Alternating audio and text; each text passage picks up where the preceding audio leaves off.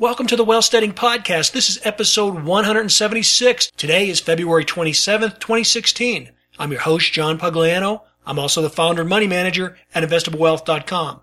Well, in today's episode, I want to give you a market review and kind of wrap up how the market closed out the week and give you some idea of where I think it's likely headed. So let's get down to business and talk about what's going on in the stock market. The market's been behaving pretty well. It did close up this week, although there has been some wide swings and a lot of volatility, which again is no different for this market. It just continues to have that same personality. The other day over at investablewealth.com, I did put up a post under the title of, you know, where is this market headed? I get that question from a lot of people and obviously I don't know the answer. In that post, I did put up a chart though where I took all the common valuations over the last 15 or 16 years. I threw out the big extremes. I basically just left in price to earnings ratios from about the year 2000 up till the present when they were at a minimum of 13 and a half PE and then going all the way up to 30 PE. Now there's some extremes on way either end of that, but I thought that that was just a good representation of the middle ground and of and of where mostly the price per earnings ratios have been over the past, you know, 15, 16 years. I formed that into a valuation curve and I showed you where we're currently at on that curve. The reason I did that is because I wanted to make the point that the market is a very volatile place. Based on that earnings curve and our current earnings, we could see the S&P 500 be anywhere as low as 1200 points and as high as 2700 points. Now that may sound extreme, that may sound like crazy talk, but that's really the facts and that's based on realistic historical performance over the last 15 years. And that's the likely scenarios. Again, I pulled out the really extreme ends of the spectrum on that. So all of a sudden over the next few weeks or months could the market rocket up and hit 2700 points on the S&P 500? Well, I don't think it's likely, but it is possible based on the recent historic past. It all depends on how exuberant people are. Remember, the stock market has a lot more to do with human nature than it does with rationality and balance sheets and financial numbers.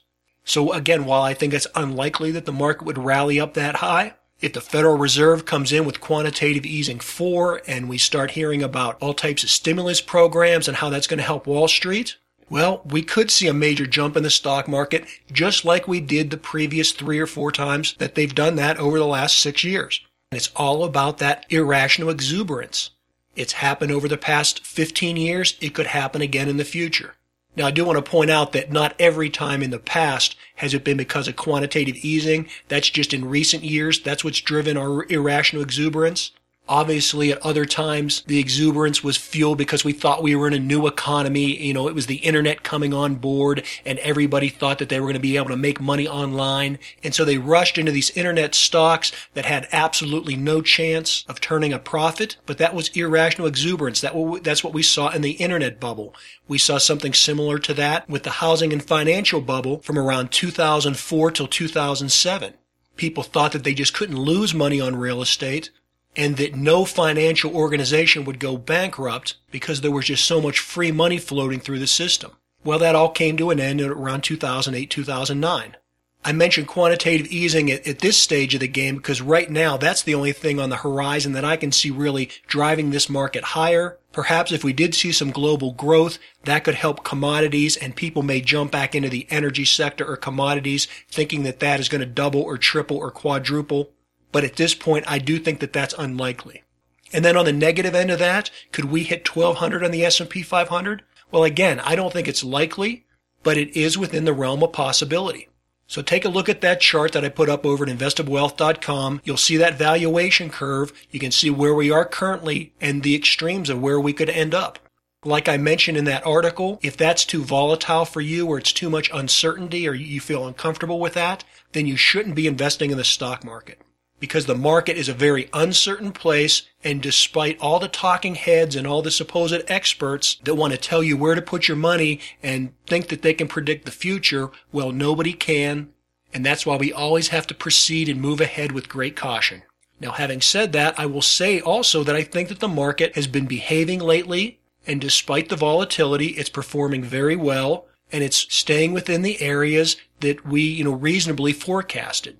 If you go all the way back to September of last year, you heard me say that I felt that at that time the baseline had been reset on the S&P 500 and that it had come down from around 2000 points down to 1950. And I think that forecast is pretty much holding up. And that's the level that the S&P 500 is currently gravitated to. Now, when I say that, I don't mean that it's going to stay at 1950 or nor that it's not going to go above it or come down below. That just means that that's the baseline. So that's the midpoint. If you remember back to last year, for about the first half of 2015, the baseline was right around 2000. The market would get up around 2100, maybe go as high as 2130, but then on occasion it would dip down again and maybe get down around 1925. It was when it broke those levels back in August during the flash crash that I suspected that there would be a change in the personality of the market. That's when we saw the S&P get all the way down to around 1865, 1860, somewhere in that range. And that's a level that we hadn't seen it hit since the Ebola scare of October in 2014.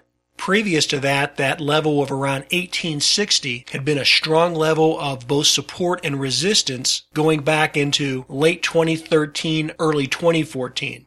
So when we saw it break those levels in August and October, looking at that price and that volume performance, I'd felt that the market had changed its personality. It would not necessarily become more volatile because it had been pretty volatile throughout 2015. It's just at that midpoint, that baseline would be reduced.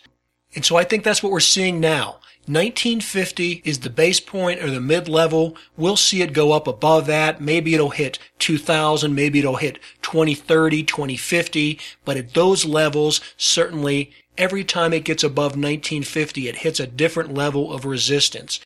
Currently, the 50-day moving average is at 1944 in the S&P 500. It ended this week pretty much right there. So the market is finding support at its 50-day moving average. That's a good sign. That's the first time it's happened all year. We haven't seen support at the 50 uh, day moving average since December. And even then it was a brief period of time. You really have to go all the way back to say the first week in October to the first week in December when the S&P 500 was able to stay above its 50 day moving average, uh, you know, for any length of time at all. And that in and of itself is a pretty short period of time anyways. I mean, so you're really looking at going back to about August 19th or 20th to find a, a point when the S&P 500 was consistently above its 50-day moving average. Since then, other than that five-week period or so uh, between October and December, the S&P 500 has been below that 50-day moving average now, the important thing to remember here is that that 50-day moving average being right around 1944 is pretty much at that base point I've talked about, that 1950 base point. So we're likely to see the S&P 500 over the coming weeks and months oscillating back and forth, and the likely boundaries that we'll probably see it hit uh, would be those set in place with the top of the double bottom high that we saw back in mid-September, and that would be right around 2020. And then with the lows we just saw here back in February, that would be roughly call it 1850. It got a little lower than that, but call it 1850. So you're looking at 2020 on the probably high end, 1850 on the low end. You'll see the S&P just vacillate back and forth between those two points. And so any given day that it's trading within that range, that would be very likely and within the personality of this particular stock market. Now, the interesting thing is that that's about a 10% range, right around 9%. I point this out because over these coming days and weeks and months, you're going to hear the talking heads on TV, and every time we get a major market move, they're going to scream and shout things like, Oh, the Dow Jones is up triple digits, blah, blah, blah, or the Dow Jones is collapsing, it's down triple digits. Well, watch those numbers. You're probably going to see that as, as it's measured by the S&P 500, it's somewhere between 220 on the top and 1850 on the bottom. That's about a 9% spread. It's the personality of this market. It doesn't mean anything one way or the other. It's when it breaks either of those boundaries that something interesting is likely to happen. As you've heard me mention before, as long as we stay above 1850 on the S&P 500, then we're not in a bear market, and so consequently we don't have to worry about a catastrophic loss. So regardless of how loud the talking heads scream on TV, you don't want to panic until the S&P 500 gets below 1850. If that occurs, hopefully at that point you've been listening to the Wealthsteading podcast long enough where you've got a really good cash position built up and that won't be the time to panic, but that will probably be the time to look for buying opportunities because this market has to drop down well below 1700 for the general market to offer any good valuations. I personally think that that's likely to happen and that's where we're headed. I wouldn't be at all surprised to see this market drop down to, you know, say 1650, 1630, somewhere in that range. But the market doesn't listen to what I think. And that's why I put that valuation chart up over at investablewealth.com showing you that really from a realistic per historical perspective, we could see this market go anywhere from 1200 on the low end all the way up to 2700 on the high end and it wouldn't be in the extremes. As I said at the beginning of this episode, nothing's really changed. Everything that's happening now is because of the global slowdown we're in, the overcapacity, primarily coming from irrational exuberance in China, in the fact that they could maintain their double digit growth rate, which they can't. And that's on a global basis. We do see it concentrated in China, but it's across the globe because of all the easy money, the central bank intervention, all the quantitative easing. That's resulted in a great deal of malinvestment. That's why we see energy and commodity prices so low right now. Now, as we do see oil prices stabilizing somewhere around $30 a barrel, we see the S&P 500 convalescing around that 1950 level that pretty much goes hand in hand and we'll have to wait and see what happens from there. If oil plunges again, if it goes down into the mid 20s or maybe even to the high teens, which again I think is likely, then you're going to see the S&P 500 drop down to that below 1700 level. We'll just have to wait and see how this all works out, but I don't think the worst is over yet. I just saw a report come out today where it broke down the Dow Jones Industrial Average on those stocks that report on their European sales. So you have 30 stocks on the Dow and you have 11 of those stocks that report their sales in Europe, specifically in Europe. Of those 11 stocks, eight of them have had decreasing sales for the last year and some of them significantly. Some of them, you know, well beyond uh, 10% into 20% decrease in sales. These are obviously big companies because they're the companies on the uh, on the Dow Jones Industrial Average. So everybody from IBM to Pfizer to Johnson and Johnson to Merck, Caterpillar, 3M, they've all had very poor negative top line revenue growth in Europe. Um, and looking at that mix, about the best one of those eight that I'm looking at was Coca-Cola, and its declines last year over the last 12 months have only been about six to eight So that was like the best performer of that bad bunch. Now, looking at the three stocks that at least had positive sales in Europe, that would be Apple, Cisco, and Nike.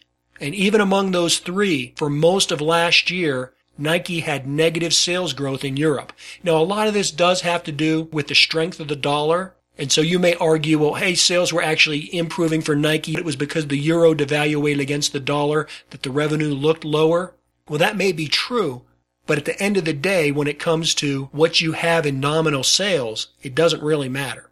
So no matter how you slice it, whether you look at sales in Asia or sales in Europe or global exports across the board from any boundaries, all the growth is down.